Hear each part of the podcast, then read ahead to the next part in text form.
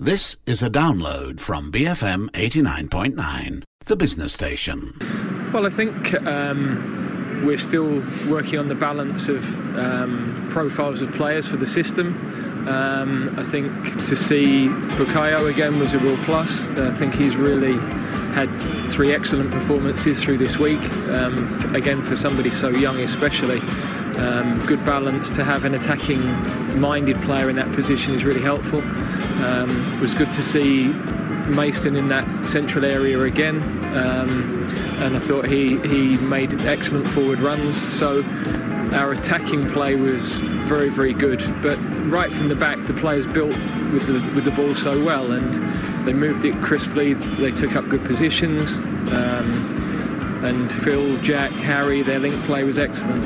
On the Ball kicks off now on BFM 89.9. England boss Gareth Southgate speaking after the 4 0 win over Iceland in the UEFA Nations League. Hello there, I'm Ross. This is On the Ball, and the Premier League is back. Oh, yeah. Uh, as usual, you can tweet at BFM Radio. You can also follow us on social media. It's BFM Football on Instagram and on Facebook. And we do have a YouTube channel up. Do check out all our handsome mugs at TFIF on video.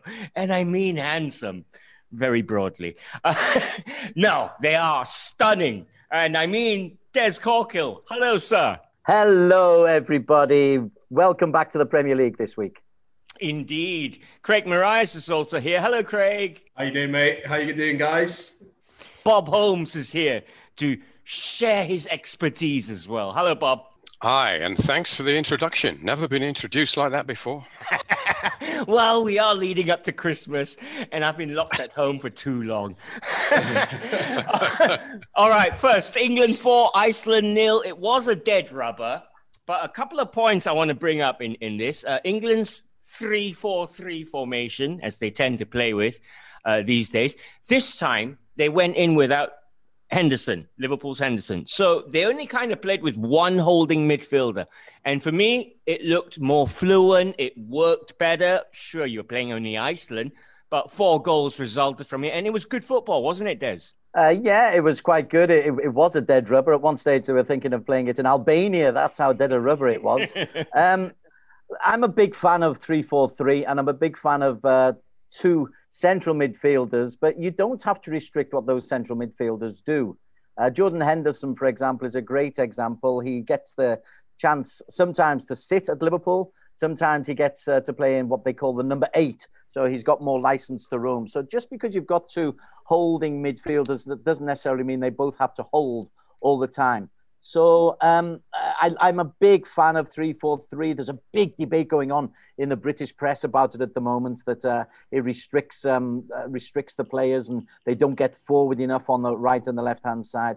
But to me, I'm, I'm, I'm, a big fan. Should have beaten Iceland 4 0. They should have beaten them 4 0 in the World Cup a couple of years ago. Sorry, in the Euros a couple of years ago. yeah. But, uh, but um, because Iceland are Iceland, you, uh, England are expected to win these. But for me, the, the headline that's being ignored is the fact that England went out. England went out of the competition, and that's how you get judged. Um, you, have got to negotiate your way through these uh, competitions, and England didn't manage it. So I think that puts pressure, no matter how many pluses you can take from the prettiness of uh, Jack Grealish. Yeah, but we are going to touch on the prettiness of Jack Grealish, and I'll add to that Phil Foden uh, as well, Bob Holmes. The, those must be big pluses coming out of the international break for England. Yeah, uh, it was good to see them both playing. I mean, I think the prevailing view had been that uh, they wouldn't play in the same team under Gareth Southgate, but uh, he went against that uh, thinking and uh, was rewarded because they did seem to combine very well. And although it wasn't much of a test, and this was nowhere near the Iceland team that beat England famously in that uh, European Championship a few years ago. Uh, Iceland have, have, regressed since then. Um, so it was it was no sort of a test at all. But Southgate would have been very pleased that they got the game done because it put a little gloss on uh, having lost, having got yeah. knocked out, as Des says. Yeah. Um, and then you, you're trying a new combination, and it worked. And it and they're both very promising, probably the two most promising English players currently. Um, the fact that they can play together uh, was a big bonus, even if it was against poor opposition. Mm. So I guess he was justified in in the selection and justified in having having the game. Um, so there, there were a few other pluses as well. Saka, I thought, played well. Yep. Uh, he's been, uh, you know, he hasn't been a regular for Arsenal, which has made it uh, harder for him to get into the England side. But um, he's a very talented lad and very versatile. Probably pay, pays for his versatility in that he can play in a, a number of positions from left back to left wing um, uh, with equal aplomb. And because of that, he get he tends to get overlooked and, and is the bits and pieces man. But he did very well as well, I thought. So yeah, although it was a disappointing campaign, uh, they did actually uh, come out of it, you know, with a little gloss at the end. Yeah, j- just a little gloss, but true. Big picture, Craig. In the end, England finished five points behind Belgium. Um, it's it's that step up. We know how good England are. We know how good the team can be with the players available. But how do they make that step up and, and face the real big boys? Well, I mean, consistency plays a big part. I mean, we saw in the World Cup they can win one-off games and and they can they have the mentality to do well in big competitions. Um, I, I, think that's improved a lot over the years, and especially since Southgate's taken over. You know, he's changed the kind of mood, the feel. Um, he's taken a lot of pressure out off the boys. Um, I feel he's brought a lot of young ones in who who you might say are a little bit raw. Um, don't get overawed by the you know the occasion. Don't feel that pressure when they go out to play. Um, and, he, and he's changed that mentality of it of, of playing for England. Um, but, but, so he's okay, that, let me that, let me just jump away, in here. But, let me just jump in and say, but do you yeah. all think do you all, do you think that Southgate is really it's it's too pragmatic when it comes to the big boys? Um, yeah, uh, but you can understand. I mean, you know, you go back to the Belgium match, you know, a, a, a, week ago, and you know, you're playing the number one team in the world. Do you go out there and attack them, um, and then you know, run the risk of being exposed? I mean, you, you are talking about playing two defensive midfielders in that game, but you know, someone's got to mark someone like Kevin De Bruyne. You've got to give him that respect. He, he's a fantastic player, and even when he is marked, he's you know, he can still dictate the tempo of the game. Um, so, so, it is a bit of a conundrum uh, that Southgate uh, faces. Uh, let's not forget, England did beat Belgium um, at in England at Wembley not too long ago. Um, you know, you say what you want about that match, but you know they, they came out as winners. Um, so it's easy to see say, oh yeah, you know you lost to Belgium, but you know we, we beat them not, not too long ago. Um, I do feel that Southgate still has a lot to prove. Um, I do think that he, he'll always come under that pressure, that kind of pressure, because mm. he's not a big name. Mm. Um, he doesn't have a great CV um, at club management level. He didn't really do well, um, and, and, there's a feeling that okay, because he was he was in the England setup, um, that you know he got that job on, a default basis, um, and there is some truth to that, but you can't ignore his his record in the big competition, which was the World Cup a couple of years ago, and and he got England to the semi-finals. So um, stick with it. Um, I, I, love what he's doing, bringing the young young boys in. You've got some absolute talented players there, um, and you know, you know, you talk about your Grealishes, your Fodens, your, your Sakas. Everyone's forgetting Mason Mount. I thought he was absolutely yep. fantastic. Yep. How how is how is Mason Mount teacher's pet with Frank and with uh, with? yeah, I mean, he's he's a talented boy. I mean, you, you know, you, you talked about Saka and his versatility. I mean, this Mason Mount is a player that can play on the right, on the left, um, as a 10, as an 8, which he did uh, for England during this international break. He's shown his versatility and he's done it really well as well. I mean, there were comparisons, uh, comparisons saying that, you know, you can't play with Jack Grealish in the same team. I mean, absolute nonsense. When you're that, when you're that versatile and you're that good of a player, um, you know, you'll fit in somehow. So uh, I, I, think Mason Mount deserves a lot of credit during this international break. So if we're talking about all of this attacking talent that England have got, and then uh, everyone's saying, uh, oh, sh- he should be cautious. He shouldn't be cautious. If he's got all this great attacking talent, go out and utilise it. One of England's uh, biggest wastes was John Barnes, who was the greatest player during his era. When he played for Liverpool, Liverpool fed him the ball and they supported him. They played to John Barnes. That goal against England- Brazil. That goal. and when he was at England, he got maybe one fifth of the ball he got at, uh, at uh, as he did at club level because they didn't play to his strengths. And everyone says Barnes failed. He didn't. He wasn't given the ball. And if, if you don't give your attackers the ball, then then you're, you're going to struggle. Okay. Yeah. He didn't even start against Argentina in that famous game when Maradona scored the, that great goal. Yeah. And he made a made a massive difference when he came on. Had he been brought on earlier or started, England could have won that game. Okay. Lineker deciding not to head the ball. Gary, if you're listening, what the? Uh, all right, uh, we, we have to talk about Spain six, Germany nil, because that was the result of I don't know how many international breaks.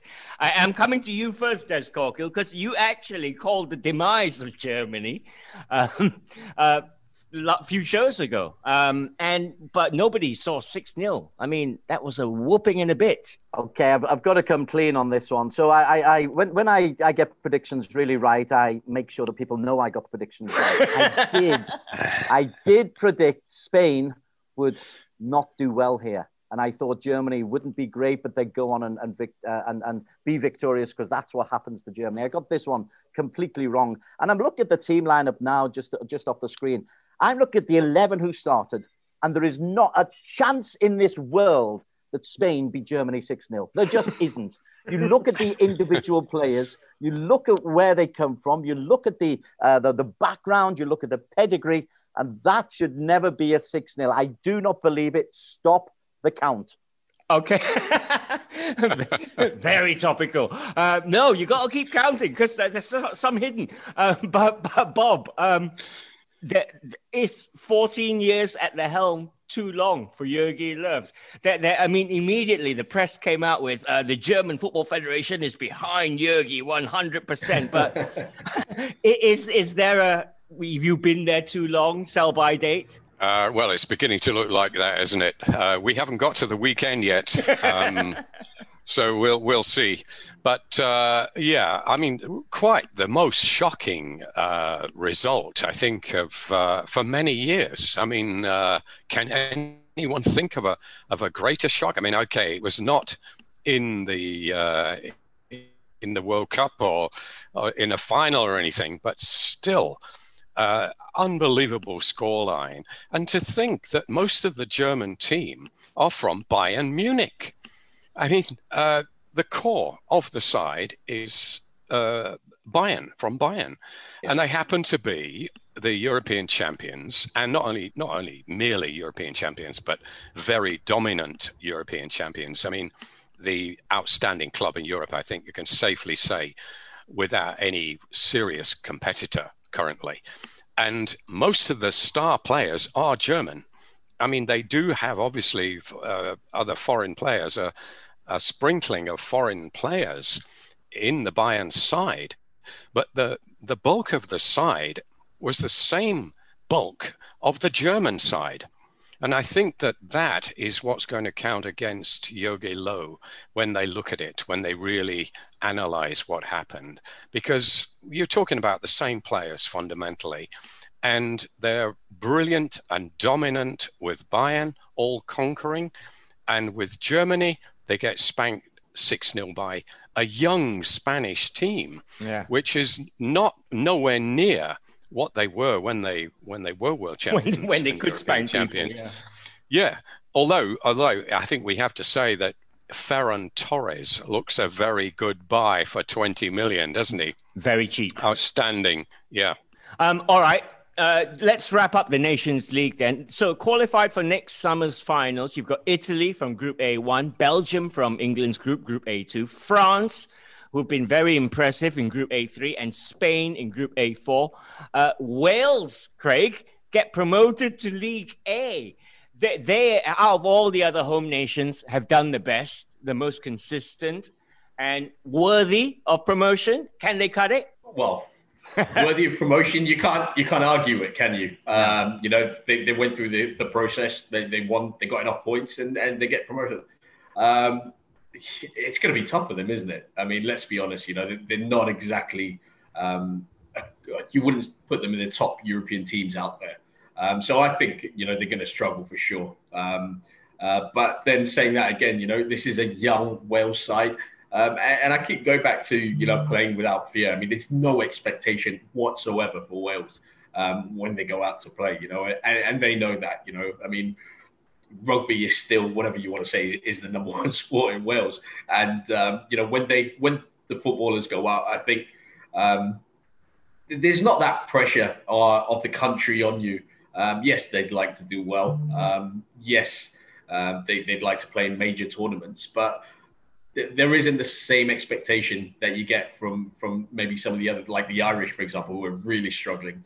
Um, I, I, think there's more expectation on the Irish uh, to do well um, uh, in these kind of situations rather than Wales. Um, they're going to struggle. Let's be honest with it. I mean, they, they are a side which have a few world class players, but you know they, are always banking on them to be fit. Your Gareth Bales, your Aaron Ramseys, and and now you know they're reaching their thirties. Um, it's not always going to be the case. And you look at the new wave that's coming through.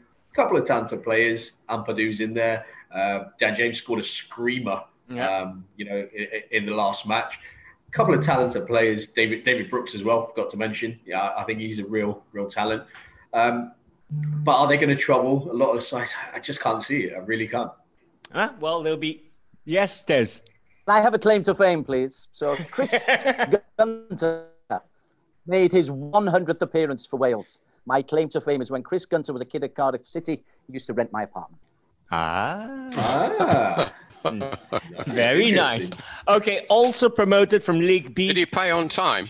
he paid on time. He paid on time. But uh, uh, nobody would have predicted Chris Gunter to play 100 times for Wales. Nobody's ever done that. So uh, that is somebody making the absolute most of, of, of um, what talent he's got. Brilliant. Bob, if he never paid on time, he'd never get a shout on radio. Do you know what I mean?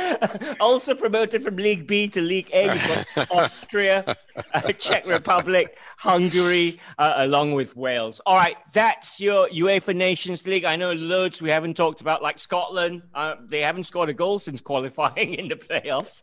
Um, we'll leave that for another day. We're going for our first break. When we come back, then we'll start previewing match week nine of the EPL. Has come up with uh, something beyond ordinary. That is a brilliantly elastic save. This is On the Ball on BFM 89.9.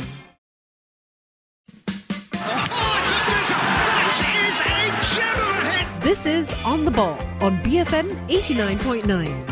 And we're back, back with Des Corkill, Craig Marias, and Bob Holmes, looking forward to match week nine of the EPL. Uh, let's start with the early kickoff. Newcastle in 13th take on Chelsea in 5th. This one's your 8:30 p.m. Um, tie. It's first match after the international break is always very difficult. You've got all these world-class players coming back from all over the shop. Um, but you look at the quality Chelsea have, Des Corkill, and it's it's hard to see past that. I mean, I know Lampard's still trying to feel out his his first eleven, but what what a squad, yeah. You know what? I don't think he is trying to find his first eleven. I think he's found it. He's got his spine, which was so so important. Um, I didn't like the fact the goalkeeper had to be replaced, Kepa, but Mendy's come in, added solidity. That back four looks really, really good. I read a stat that Kurt Zouma has won 96% of his aerial challenges this year, and he's the weak one, the centre.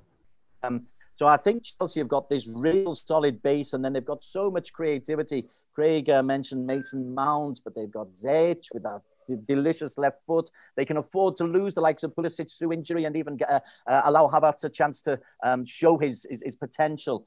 You know what? They are a real challenge this like the fact they fought their way to it. But my word, they've gelled very, very quickly. I can see them really being there or thereabouts at the end of. Yeah, uh, apologies, internet connections uh, cutting in and out, but we, we get the gist of what Des is saying. They are a formidable side. Um, do you reckon, Craig, that's right? Frank has hit on his starting 11. There is solidity, there is a spine now. Yeah, uh, I agree with Des. I think he's found it um, with Ziyech coming back um, um, and and Werner obviously getting the goals. The, the only one thing is that Pulisic is still not fit. Um, you know, he tried to come back, got injured in the warm up.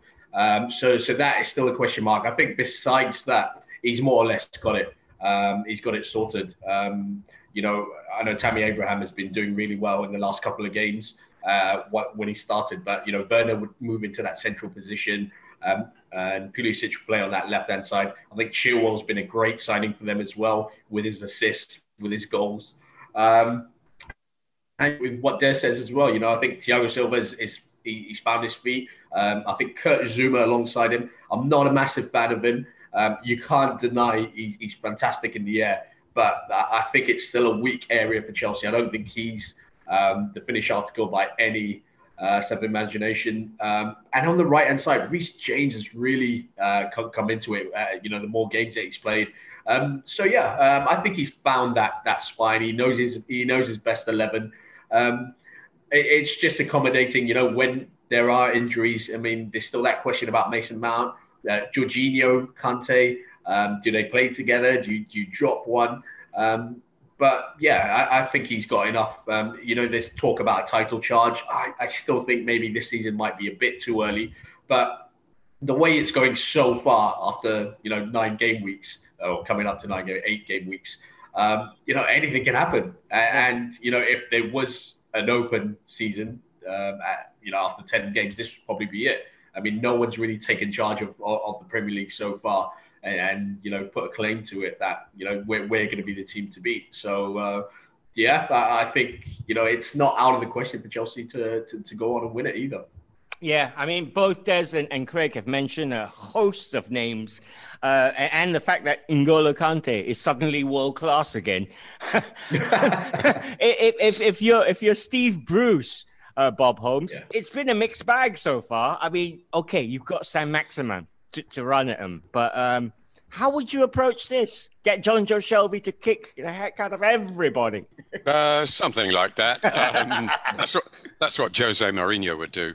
Um, I mean, very difficult for Steve Bruce this appro- approaching um, Chelsea like this. I mean, the, it's at home, if that counts for anything these days, and they're just coming back from an international break, so that might level the playing field a little bit. But really, this is a, mis- a mismatch, isn't it? On paper, it looks a mismatch. And I mean, Newcastle are, are halfway up the league. Um, so it just shows what quality Chelsea have. And I, you talk about finding their best 11. I mean, these days you, you need to find your best sort of 13 or 14, don't you? Um, and with all the games, because 11 is never going to sustain a run in the league, the Champions League, and and the League Cup and the FA Cup to come. So yeah, I I don't think this um, having this surfeit of players uh, that uh, Lampard has had has been such a problem at all. He's managed to keep them all. Uh, you know, he's not shut anybody out. He's even allowed Giroud to to play enough times for him to be picked by France. Um, so you know, he, he's managed to just about keep everybody happy or, excuse me, semi happy in these difficult uh, circumstances. Um, so having all having all these players, I mean, Jurgen Klopp would love to have this problem, wouldn't he? Yeah. Right now. Yeah. I mean, where he's lost one centre back after another on successive weekends, one top class international centre back after another. Now, no club could uh, can sustain that sort of uh, casualty list. But there is talk that Fabinho might be back for Liverpool, so that's a that's a good thing. But I digress. We're talking about Chelsea. Yeah, yeah. Uh, Chelsea. Um, I, I think I think they could overwhelm Newcastle. Quite honestly, I mean, such is the disparity in class. I mean, Steve Bruce will be very happy to get a point out of this. I, I, was just gonna put it out and say, does anybody think Newcastle have a chance? But no, I, I won't even. No waste... big shout there, Ross. Exactly. I won't even waste the airtime. I know there's some injury problems. Callum Wilson, there's a question mark, or he's doubtful. Ryan Fraser, Paul Dummett expected to miss out. For Chelsea, Kai Havertz tested positive for COVID. Pulisic, as as Craig mentioned, is out. So A uh, few players missing, uh, but then you've got Hakim Ziyech. So looking forward to seeing him play. I really love watching Hakim Ziyech. Yeah, um, Newcastle Chelsea then is your early kickoff on Saturday, 8:30 p.m. One of the games of the weekend. Theoretically, the game that should bring us the most goals should be Spurs in second against Man City in 10th. This is your late Saturday game, half past one. This one kicks off. Will it be a pragmatic Jose or will he go all gung ho, uh, Des Corkill? You know what? I think it's probably going to be a more pa- pragmatic uh, Pep Guardiola because he's just trying to eke Man City back into a certain vein of form, whereas Tottenham are playing more attractive football under Jose. He's kind of, in my book, taken uh, the the the, uh, the, the blockers off Tottenham. So I can see Tottenham going out and trying to win this one, and Manchester City being a draw in, on the cards for me. But um, I, I, I, just think City are slowly getting their mojo back after a run of nine unbeaten games. But uh, great game. Um, uh, Tottenham to go and try and win this. Yeah, I, I, I sorry, I, I disagree with Des there. Um, I think uh, Spurs have, have, have kind of come back into that pragmatic Jose uh, Mourinho um, team that you know that we know Jose Mourinho does, um, and this is after uh, the West Ham game. You know, when they were, they were obviously three 0 up and, and, and kind of squandered it at, at the very last second. Um, since that, he, he hasn't been as adventurous, as gung ho as you said, um, Ross. Um, and, and, you know they've, they've eked out results. They've, they've, they've been a lot more uh, solid defensively. That one 0 um, so against West Brom. One uh, one nil against Burnley straight after as well. Yeah. Um, you, you know it hasn't been free flowing Spurs. Uh, since that result. So I think I think Jose he, he he played around with it a little bit. We saw the expansive uh, Tottenham, uh, but now after that that West Ham result, you know he's kind of come back into it, um, and, and, we're seeing a uh, still a talented Spurs side, but not a Spurs side that we saw earlier in the season where, you know, they're willing to bomb forward and, and be creative and, and everything like that.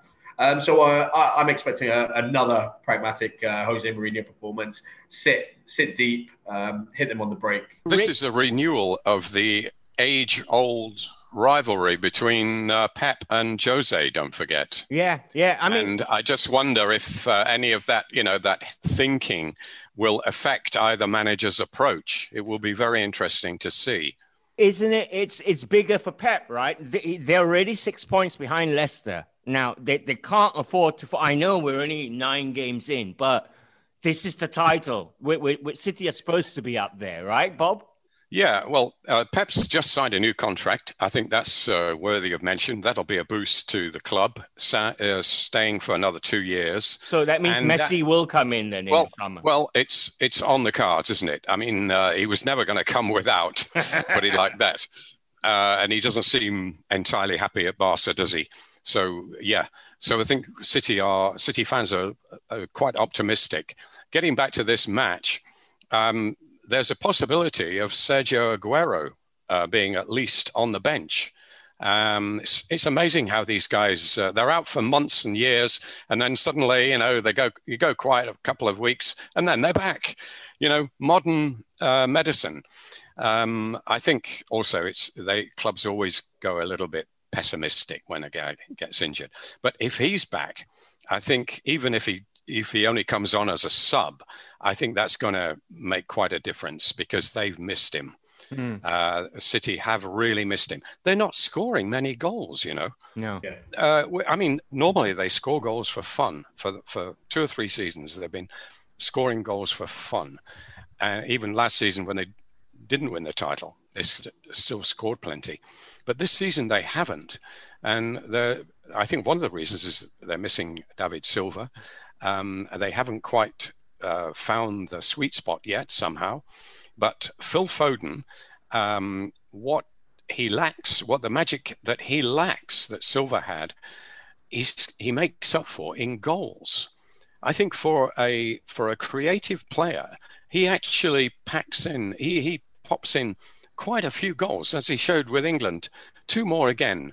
Uh, I, mean, the guy can score, and that is uh, that is an, a valuable um, asset to have. Only Pep has not been playing him that regularly. Mm. I think Foden, you know, he, he was given crumbs, wasn't he, in the past two or three seasons? Coming on with two minutes to go and this sort of thing. I think he thrives on a regular run in the team. And I think Pep has underplayed him. And I think we really, if he, he should give him his, his chance and play him for a, uh, a number of matches in a row and see what he can bring. All right. So well, I, I, think I think City actually City will will probably edge this one. Possible weak link for Spurs is that Matt Doherty's missing because of COVID, so Serge Aurier will probably be marshalling that flank. There you go, Pep. There's your game plan. Spurs versus City Sunday, 1:30 a.m. kickoff. Off for another break. Uh, back right after this. We wondered if he'd make a difference. Tell you what, he beats him all ends up, doesn't he? Stay on the ball on BFM 89.9. And once more, footballers of all racial backgrounds take a knee to express a united opinion that black lives matter. On the ball on BFM 89.9.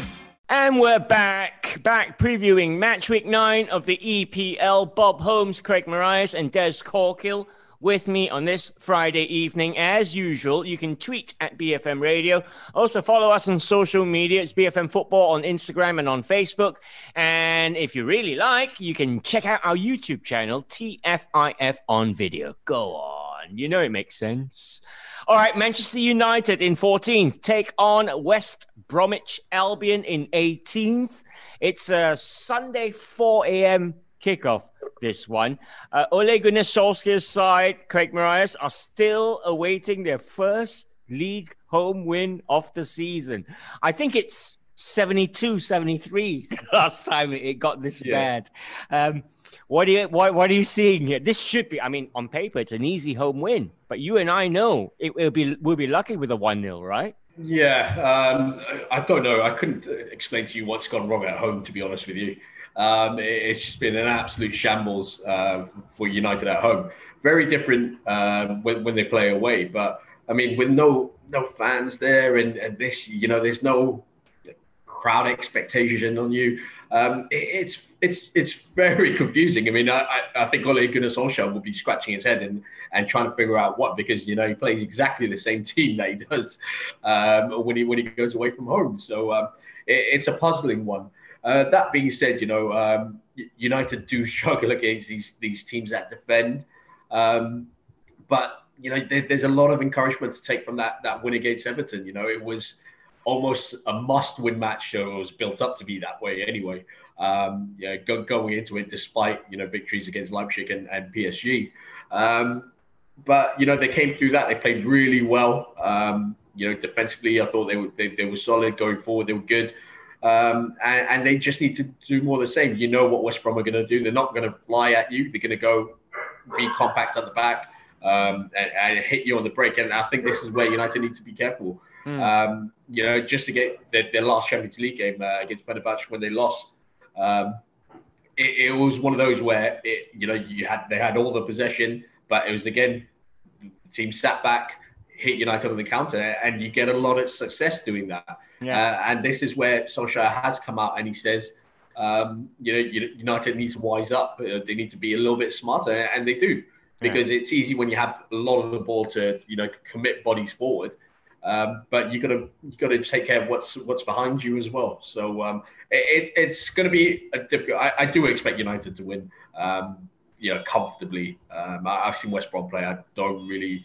Uh, I think they're going to struggle this season. So um, th- th- there is there is always going to be pressure for, for Ole Gunnar Solskjaer, but this is uh, he, he, needs to get the home form up and running. Um, so three points for United.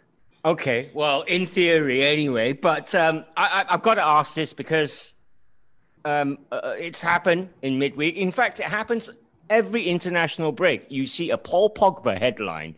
This time it was "What a breath of fresh air it is to play for France. Now, Bob Holmes, if a player from your club shows that much disrespect um, to to a a player you're paying what over two hundred and fifty thousand a week to, how would you feel? And would you even have him on your bench this weekend? No, uh, I wouldn't, and don't think Alex Ferguson would either. Um, he's been tolerated far too long. I think it's down to the agent Mino Raiola, the whole business when he signed in the first place. Uh, Raiola caused a lot of problems, and uh, it he made it difficult for United to sign other players, and uh, they're actually still living with this sort of dark cloud, if you like, of Pogba's agent. I think that's why he's not being disciplined as he should have been. I mean, uh, it's outrageous what he gets away with uh, off the field and on it. I mean, for such a talented guy, I mean, we say this every week, everyone knows the story. He's underperforming massively in practically every game. And I, I just, it, it's beyond me uh, how this can happen. A, a club like Manchester United, and uh, the only explanation has to be the agent and all the contacts he has and it would cause a, lot of problems for United in the transfer market. But I think they just have to do it. They have to lance the boil and get rid of Pogba. And I don't think they're going to do anything until he goes, quite honestly. I think it boils down to that. I don't think he's a bad guy. He's not really a troublemaker in, in the classic old uh, style, but his agent is the troublemaker. And I think there'd be a massive sigh of relief at Manchester United all around the club if Pogba were to leave. They've just got to sell him off at a knockdown price and get him out of their hair. And I think then you only then can you start the recovery. I'm I'm interested in hearing Des stick up for Paul Pogba now. Not a chance. Not a chance. Tell you what, give me give me a Jake Livermore or a Kyle Bartley or an Ajayi or a Gallagher over a Pogba a million times out of a million because you will get an honest performance from those West Brom players. They may not win, they may well lose, they may well become one of the uh, the worst teams in the Premier League, but there will be an honest performance from them, and you don't get that honesty. You haven't for three years from Paul Pogba in a Manchester United shirt. I've said it many, many times, and I can't understand how a, a club of United stature allow it to go on, as, as Bob alluded to. Uh, Sir Alex Ferguson didn't. He got rid of him. I think he saw the temperamental issues of however good you are. If you if your attitude isn't right, it just stinks, stinks the place out. And I've been saying that that's what it looks like. I don't know what the reason is, but that's what it looks like from a distance with Paul Pogba. All right. Uh, ma- massive game then. Manchester United against West Bromwich Albion is relegation clash. it's your late Saturday game, uh, 4 a.m. Sunday, our time that one kicks off. Um, Fulham in 17th take on Everton in 7th. It's your early game on Sunday. One one player jumps out here, uh, Fulham and Everton. Of course, ex-Everton player Ademola Lookman. He won't be doing the Panenka, Craig Marias. Uh, should he even be given the chance to take another penalty ever, ever, ever again? Well, I mean, if he doesn't take it, it's it's Mitrovic, and he doesn't do much better, does he, uh, from the spot? So uh, they're, they're in a real bother there. Um, I think Scott Parker will be praying they don't get any penalties at all. Um, but yeah, um, I mean, he, it's good to see Lookman back playing. Uh, we knew the talent that he had uh, when he was, I think he's from Charlton, if I'm not mistaken went went to Everton. Um, you know, came off the bench, made made an impact off the bench, uh, but never really got that regular playing time. Went away to Germany, did well on loan. Um, they signed it, but again, um, never really nailed down that that starting eleven spot. Uh, he's come to Fulham, where Scott Parker has given given him a new lease of life. Playing regularly, he's talented. There's no question about it. You know, um, um, you know, he, he, he's he's small, he's quick, um, he darts in and out. He beats plays for fun. He's got a good left foot, good right foot. Um, he's got everything in his locker. He's just not a penalty taker.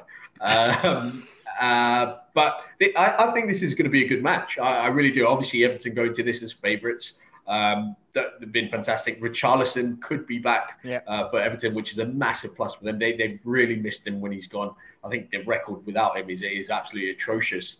Um, but with him, I think every time he's played, I don't think he's ever lost or something like that. Mm, it's, mm. it's, a crazy stat uh, for, for someone who's been out of the club for, for about two years now.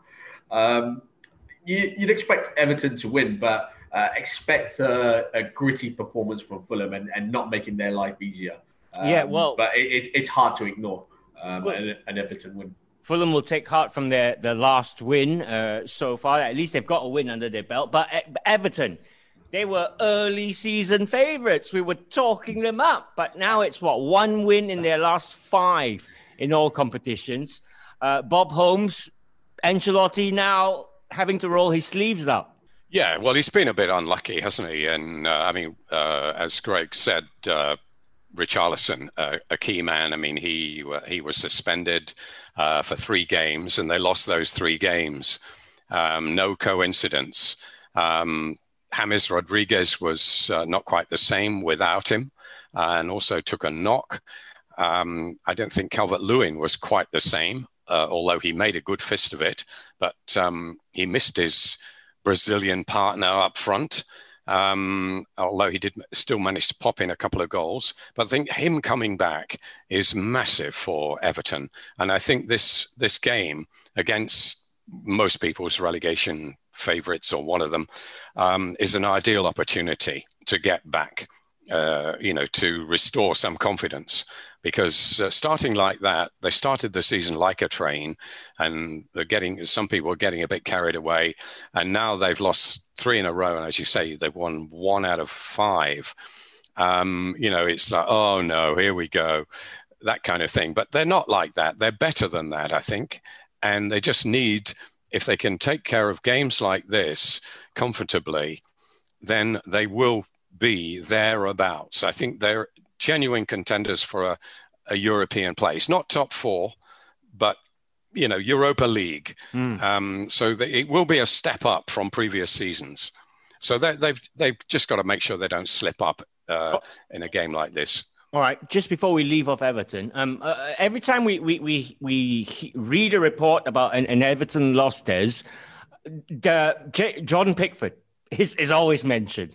Is he part of the problem there? I mean, does he have to alter his game? He seems solid enough for England, doesn't he?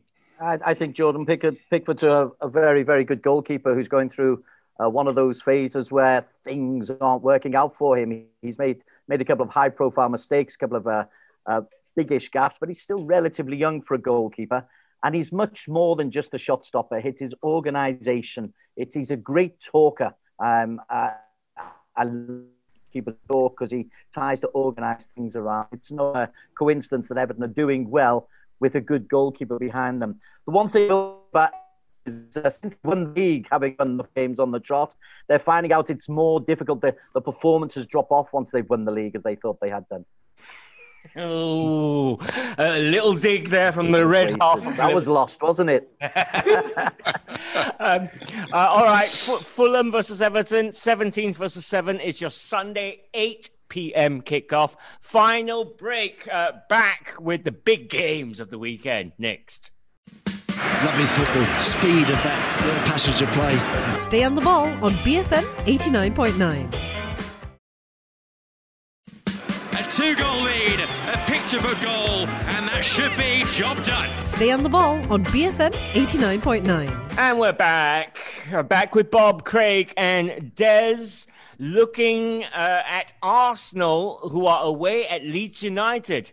Uh, this weekend. This one's your late Sunday game, Monday, half past midnight. This one kicks off. Let's start with with Leeds first, Bob Holmes. Uh, they too, a bit like Everton, we were singing their praises at the start, going, "Oh, it's Bielsa football," and, and all that. And and fair enough, they're, they're good value every time you watch them play. But consecutive four-one defeats now, not to be sneezed at. yes, a bit of a reality check. Um, they lost one earlier though, uh, also, and then they and they bounced back from that. Uh, this is two in a row. Uh, you could probably say the international break came at the right time. Uh, sort things out. I'm sure Bielsa has been uh, working at, uh, just as hard as ever. What 12 hour days he puts in there, analyzing everything. And some of the players uh, have, have, been working hard. Um, Leeds wouldn't have had as many players leave for the uh, far and wide for the international break as, uh, as some clubs. And I'm sure that Bielsa would have taken advantage of that and had them working at the training ground. uh, they do seem a little bit vulnerable at the back. I, I wouldn't blame the keeper. I think he's um, he's pretty good, but he, I don't think he um, has had much chance with many of these goals. But uh, this will be an interesting test because Arsenal have also had a little bit of a reality check as well, haven't they? Or they did before the international break. Um, they they got hammered by Aston Villa uh, at home, which really was a, a, a, bit of a shock to the system. Everyone was singing Arteta's praises. Um, so this will be very, very interesting to see. Um, I, I still back Arteta. I think he's uh, a great organizer of, of men, and uh, I, I wouldn't be surprised if, if Leeds were looking at another defeat here, quite honestly. Okay. Let, let's let's move on to Arteta's Arsenal. He he has brought solidity to Arsenal, uh, Craig, but is it at the expense of their attacking play? And also, I mean, everyone keeps asking this question. Why? I mean, I know Liverpool do it. Liverpool put their, their most potent goal scorer out on the left, but it works for them because they have a selfless number nine who just sprays it wide all the time. So I, I'm talking, of course, about Aubameyang playing on the left here for Arsenal.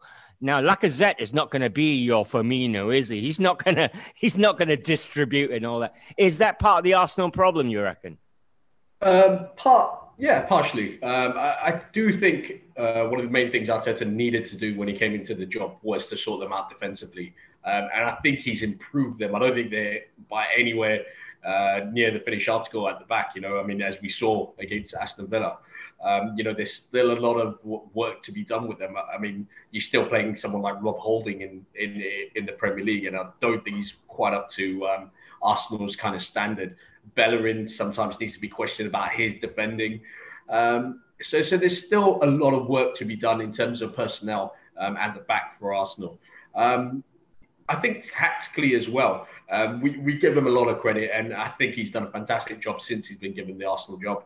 Um, but if you go back to that Aston Villa match, I mean, you're playing two defensive midfielders at home against Villa. I mean, was that the right thing? Yes, they did really well going away to Old Trafford the week before that. Um, you know, managed to, to, to, get the result that they need, needed. But when you come back at home, uh, you know, was that the right thing to do? I don't think so. I think he got his tactics horribly wrong there. And once you do that, you know, it restricts, you know, the, the, the players going forward. I mean, we see the amount of times during an Arsenal match uh, that Aubameyang touches the ball. It's rare. You know, he he doesn't get on the ball enough for me. But then in saying that, even if he was, you know, switched up to to to the more focal point um, in that number nine position, you know, they're not creating enough chances for him. Um, Lacazette doesn't get enough chances as it is. So there's a lot of work uh, to be done for Arteta going forward. He still doesn't know his best front three, which is the worry. Um, Aubameyang has has is always going to be in that team as as captain and as the best player. But you know, does Lacazette start every game? Does Nketiah start every game? Who plays on the right? Willian, Pepe. Um, where does Saka fitting into it? I mean, there's a lot. You've got Martinelli coming back.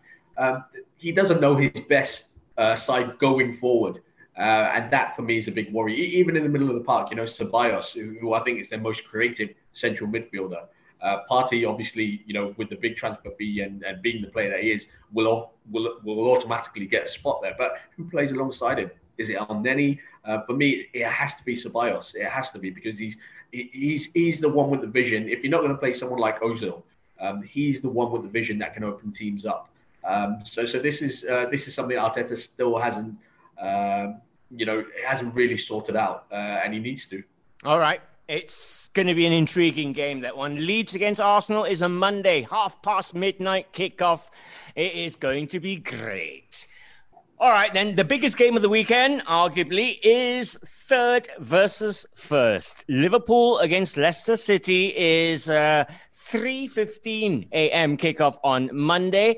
Des Corkill, your your Reds your current champions are in a defensive crisis at the moment. A 235, I think, will be the reaction from Jurgen Klopp. He tends to attack problems rather than anything else. It, I'm expecting a, a 9 8 or an 8 7 with Alisson having to play man of the match as well. No, it, it's, it, it's crazy, isn't it? Nobody, nobody would have foreseen the problems Liverpool have had defensively, uh, not of their own making, although the 7 2 didn't help.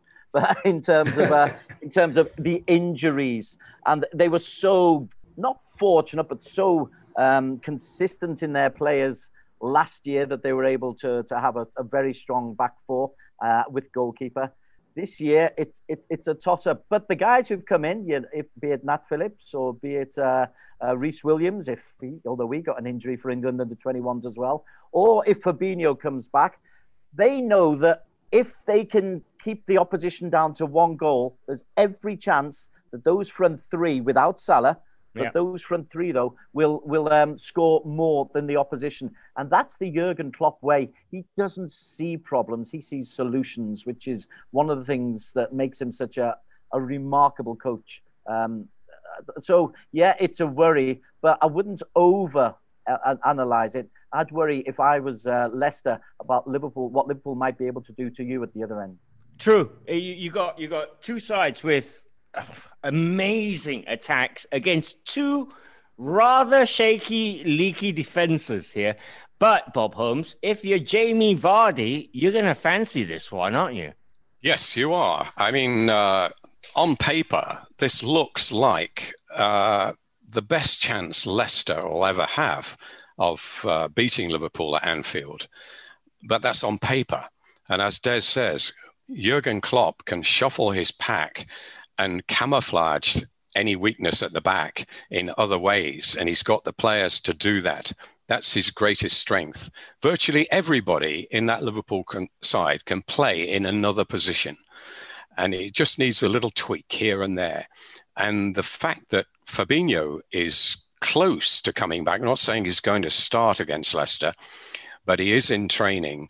I think that's a massive boost because they were worried about him being out virtually till Christmas. And, and, and then with um, Gomez being out for most of the season, that obviously uh, leaves a massive hole. But uh, it looks as if they're going to be able to uh, cover that up pretty soon. Um, Jamie Vardy, yes, he's got the pace. Uh, but he feeds on scraps. He doesn't get many chances. He's a bit like Aubameyang. He doesn't get many touches, very few. Mm. I, I, mean, it's great credit to him that he use he maximizes them. But um, no, I th- I think that Liverpool have got the, the squad to handle this crisis. And they may not even buy anybody in January, you know.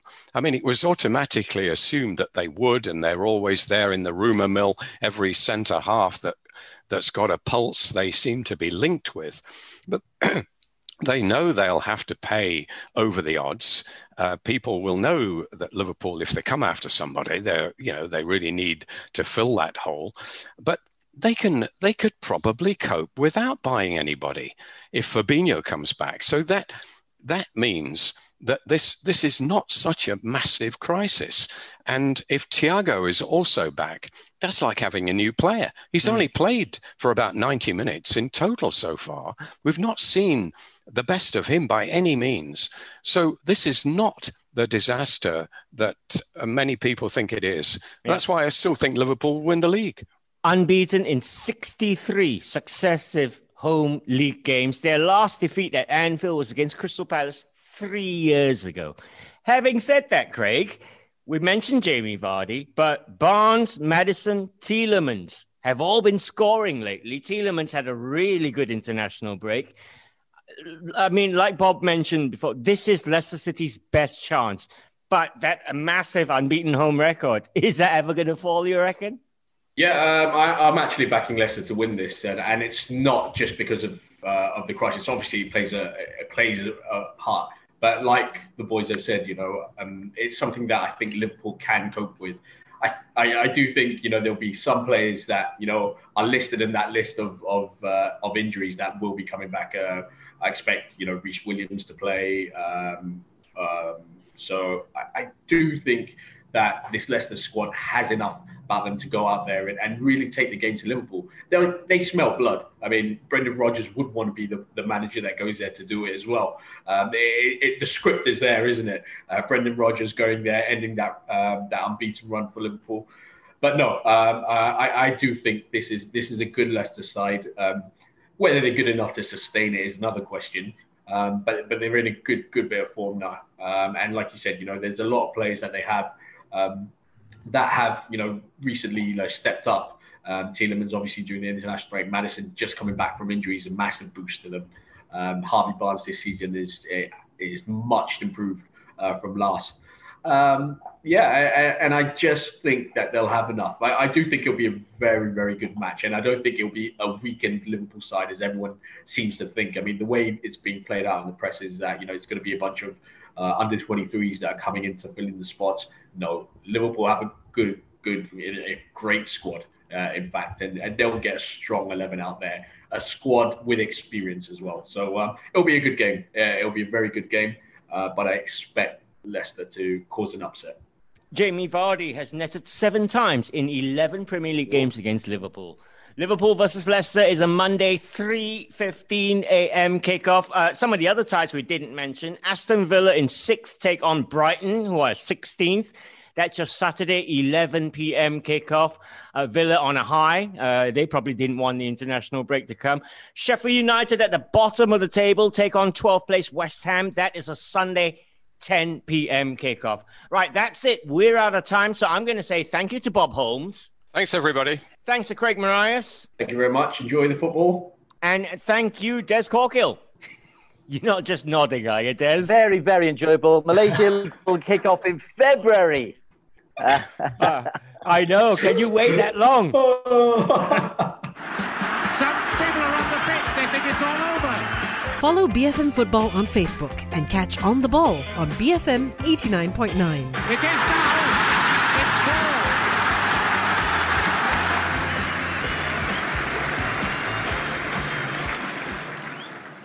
Thank you for listening to this podcast. To find more great interviews, go to bfm.my or find us on iTunes. BFM 89.9, the business station.